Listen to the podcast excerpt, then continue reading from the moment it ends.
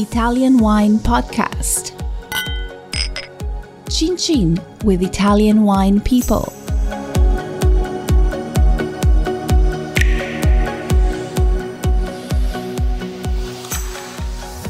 Hello, this is the Italian Wine Podcast. My name is Monty Waldin. My guest today is Vitaliano Tirrito, or Tirrito, of the Bellavista Winery, which is synonymous with sparkling wine. And he's export director. Benvenuto, Vitaliano. Grazie, grazie Monty. How are you? Oh, good, thank you. I mean, it's. Uh, I feel a little bit static these days, but it's okay. Your, your career, career-wise, you haven't been very static. You work for all the great names in Italy. You work for the Mazzei family at Fonterutoli, which is like uh, like the birthplace of uh, Chianti Classico. Bertani Domains as export manager. Correct. Uh, and now uh, Bellavista. So you just had a bottle of wine in your hand. What have you got? What's inside the bottle? Uh, well, uh, the the wine we're we're show show showcasing today it's a, a rosé, 2015 rosé Bellavista.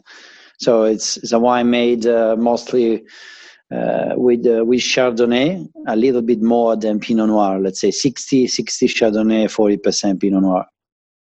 Okay, and is it a, so? Is it a rosato, a rosé, or is it a white wine, a white sparkler? Ah, it's a rosé, rosé sparkling.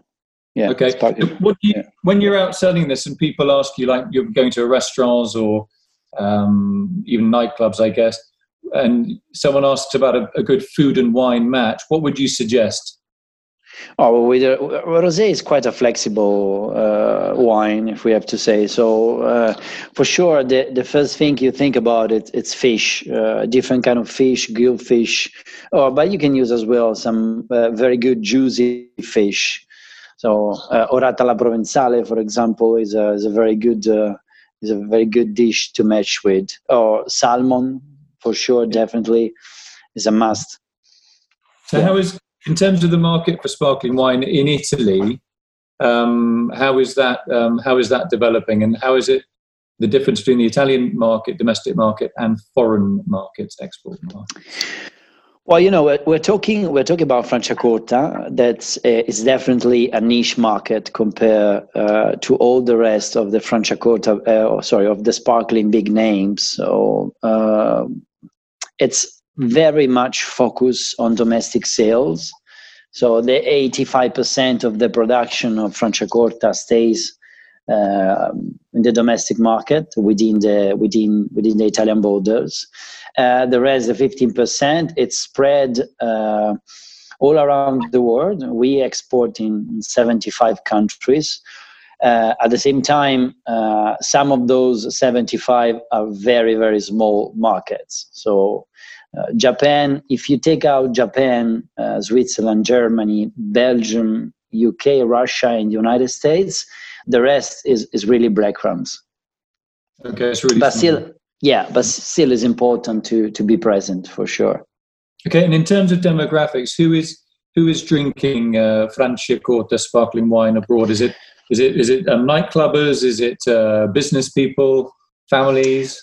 uh, for sure we have to we have to think that um, most of the time a bottle of franciacorta Bellavista can can cost uh, if not the same for sure a little bit above a champagne i'm not talking uh, big names but if you take for example Roederer or Bollinger uh, we are usually 20 30% a little bit below those names.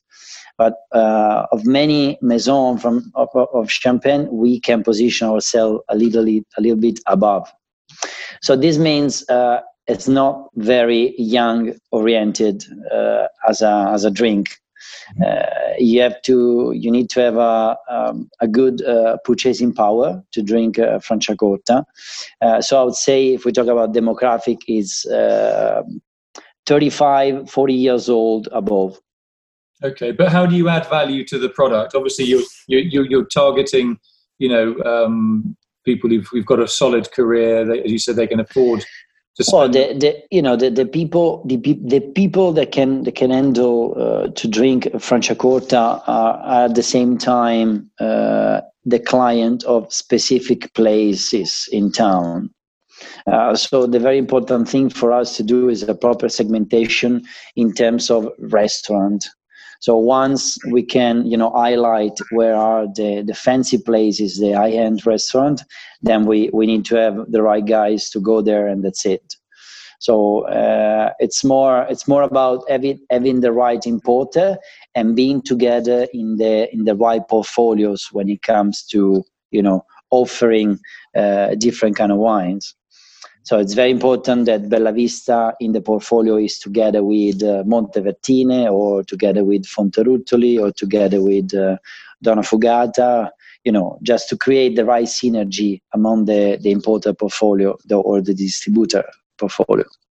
Yeah, so it's very strategic, isn't it? How you how you operate.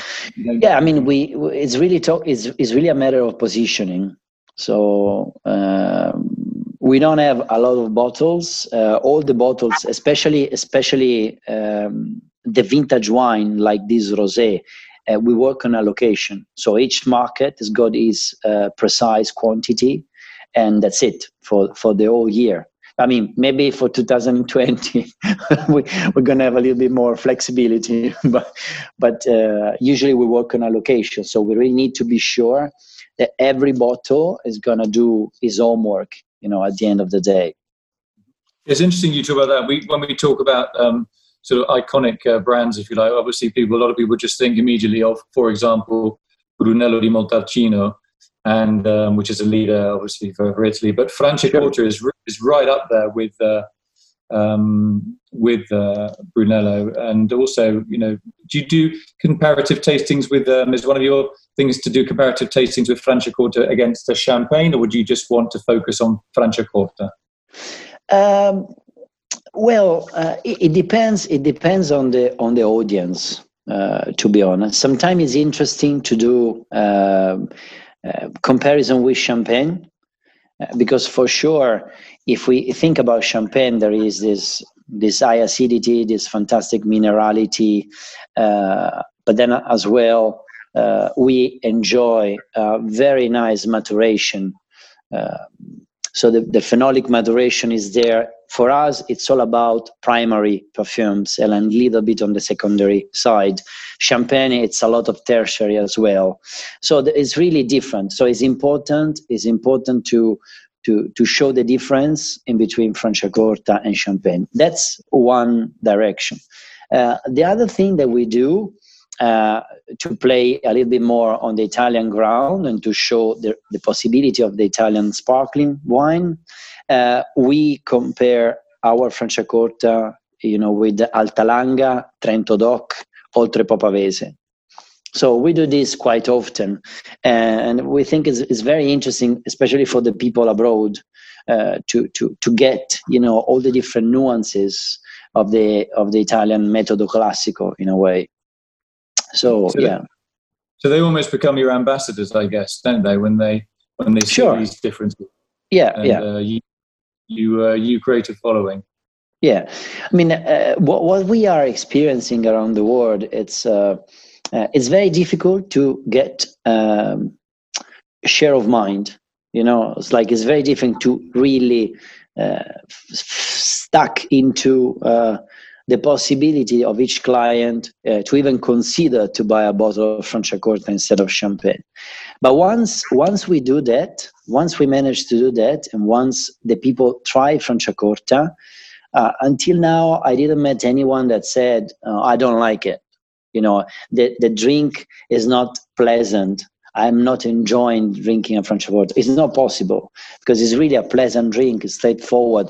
It's really an italian style drinking. So it's uh it's uh the, the, the until you reach the client it's a very difficult road. Once the client tastes the wine uh, we are okay. I mean we are fine because we know there's going to be uh, a second purchase after Final question with um, with climate change, temperatures getting a little bit warmer. How how will that affect um, the Franciacorta wine style? Will it make it even more juicy? You talk about this fruitiness and juiciness.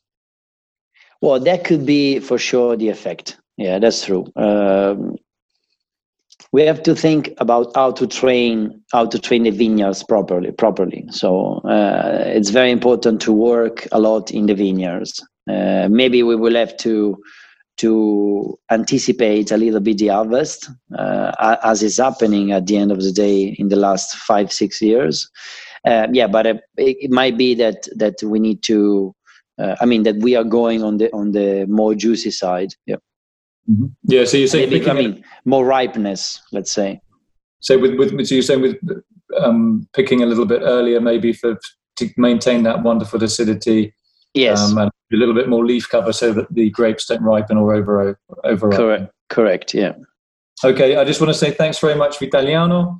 Um, thanks very much for telling us a little bit about um, Franciacorta. No problem. Uh, a pleasure. All your all your travels, and uh, wish you a long and happy career at Bellavista, and um, every success to you and to your company, and uh, and fingers crossed for the future. Thank you very much. All, All right, the nice best as well. Thank you very much. Ciao. Ciao, ciao. ciao. Buona giornata. Ciao, buona serata. Eh, speriamo che possiamo incontrarci. Certo, volentieri. Molto telling volentieri. Telling we've ever met. You have got a great, I love your CV though. It's like uh, Ronaldo. all these well, he's like he's been to he's played for he started off at Real Madrid, then he transferred to Liverpool, then he played for uh, Borussia Dortmund or something, and now he's at Juve or uh, or Inter. Yeah. Well, you know, uh, Ronaldo is not really uh, my my age. Uh, another guy, but but I have I have a soccer player that I like a lot. That it's exactly my age. That it's Zlatan Ibrahimovic. Oh yeah, tough guy, yeah. so, so, so we, I've I've been doing what is what he did as well. So jumping from, uh, you know, good, among good companies.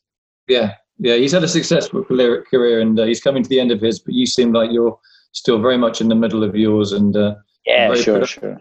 Very productive time for you. No, we wish Thank- you every success. Thanks a lot. Thanks indeed. Thanks for coming in. Ciao. Ciao, ciao, ciao. Listen to the Italian Wine Podcast wherever you get your podcasts. We're on SoundCloud, Apple Podcasts, Himalaya FM, and more. Don't forget to subscribe and rate the show. If you enjoy listening, please consider donating through ItalianWinePodcast.com. Any amount helps cover equipment, production, and publication costs. Until next time, chin chin.